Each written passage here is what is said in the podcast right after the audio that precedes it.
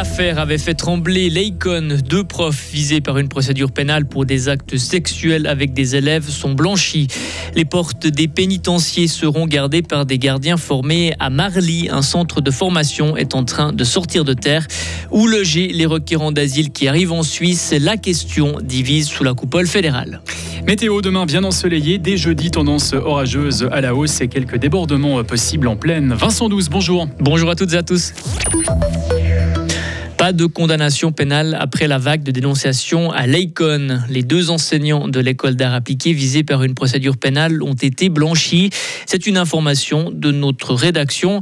Loïc Chorderet, l'enquête du ministère public est arrivée à la conclusion que les deux hommes, aujourd'hui quadra et quinquagénaires, ne pouvaient pas être condamnés. Dans le premier cas, l'enseignant, qui ne travaille aujourd'hui plus dans l'établissement, avait couché avec une élève de l'école après une soirée dans un bar à Fribourg. C'était en 2017. La jeune femme, majeure à l'époque, a porté plainte au printemps 2021. Elle a dénoncé un rapport sexuel non consenti. Mais même si elle avait bu quelques verres d'alcool durant la soirée, aucun élément de l'enquête ne montre qu'elle était dans un état d'incapacité totale. L'instruction a donc été classée. Autre cas, celui d'un autre enseignant qui ne travaille lui non plus plus dans l'établissement. Il avait embrassé une élève lors d'un voyage d'études en rentrant de soirée. La procureur explique qu'il n'y a eu aucune contrainte. Restait à savoir, comme l'élève n'avait pas encore 18 ans, si le professeur avait profité d'un rapport de dépendance, autrement dit de son autorité pour embrasser l'adolescente. La procureure répond que non. Elle explique que cette année-là, ce n'était pas son professeur. La jeune femme ne pouvait donc pas avoir peur d'éventuelles conséquences sur sa scolarité, par exemple.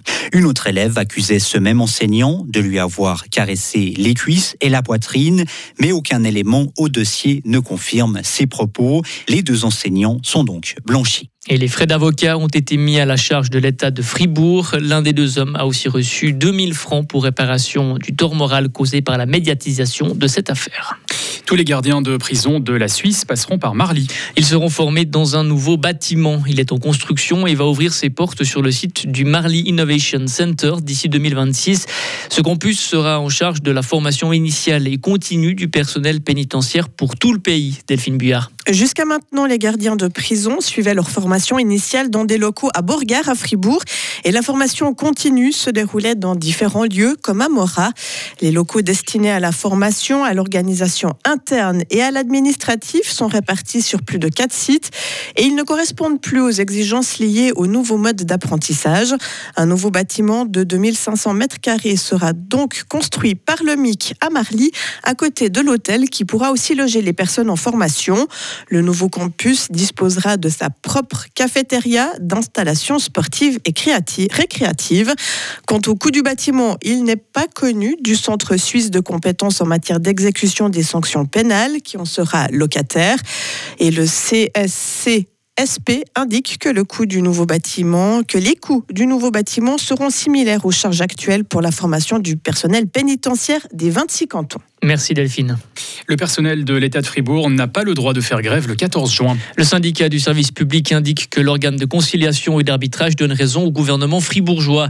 Voilà son interprétation. La grève féministe est une manifestation qui vise l'égalité homme-femme, mais il n'existe pas de conflit collectif de travail. Le SSP condamne cette position. Il invite le plus d'employés à prendre congé le 14 juin. Il prévoit même d'employer son fonds de grève pour payer les heures non comptabilisées des salariés qui participent à la manifestation. Crémo lance son programme de transformation pour 2027, un programme qui doit lui permettre de sortir de son marasme financier et économique. L'objectif, pérenniser le groupe laitier fribourgeois, le faire revenir dans les chiffres noirs dès l'année prochaine. En 2022, Crémo a perdu plus de 20 millions de francs et aujourd'hui, cela fait 100 jours que Georges Godel a repris la présidence du conseil d'administration de Crémo.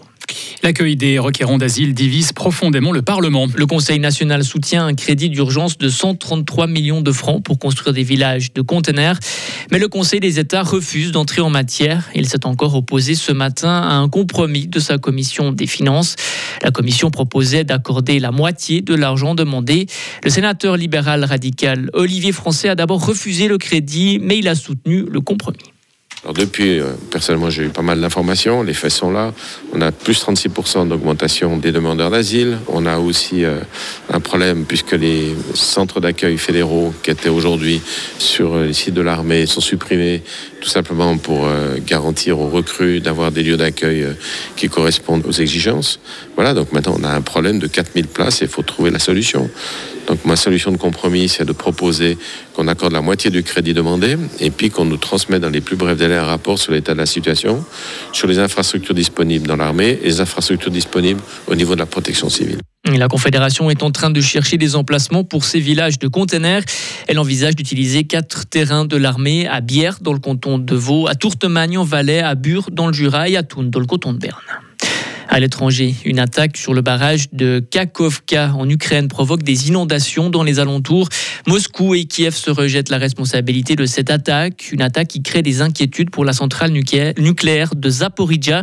Ce barrage assure le refroidissement de cette centrale et selon Kiev, le danger de catastrophe nucléaire à la centrale augmente rapidement.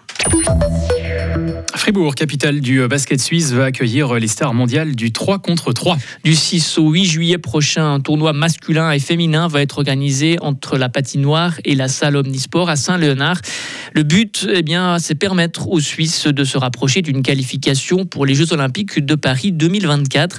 L'entrée sera libre pour les spectateurs et ce site offre aussi une solution en cas de mauvais temps. Romain Collot, ministre des Sports. Alors évidemment que le site sportif de, Saint-Léonard euh, a cette opportunité de faire qu'on puisse se rapatrier dans la salle Saint-Léonard, donc d'avoir un, maintien du tournoi coûte que coûte. Donc c'est vraiment euh, optimum, on va dire. Il y a une volonté aussi d'exploiter un petit peu cette place, finalement, où il n'y a pas grand-chose à part des spectateurs qui passent quand ils vont d'une salle à l'autre. Bah, c'est clair que c'est l'idée de faire vivre aussi la zone sportive hein, de Fribourg, et puis bah, ça s'inscrit parfaitement dans la volonté de développer le, quartier euh, au niveau sportif, hein, que ce soit avec le projet de la piscine 50 mètres, que ce soit justement avec cette place du fair play qui sera dévolue au sport. Donc c'est une belle opportunité de la mettre en valeur. Et par place du fair play, comprenez l'esplanade Saint-Léonard. Le budget de ce tournoi de basketball 3 contre 3 s'élèvera à 300 000 francs. Et enfin, un mode de hockey sur glace, Jussi Tapola reprend le CP Bern. Le Finlandais de 48 ans a signé un contrat de 12 ans avec le club de la capitale. Tapola est un grand nom dans le championnat de Finlande. Il a amené le Tapara Tampere au sommet dans son pays et sur la scène européenne avec quatre titres de champion et une Ligue des champions. Retrouvez toute l'info sur frappe et frappe.ch.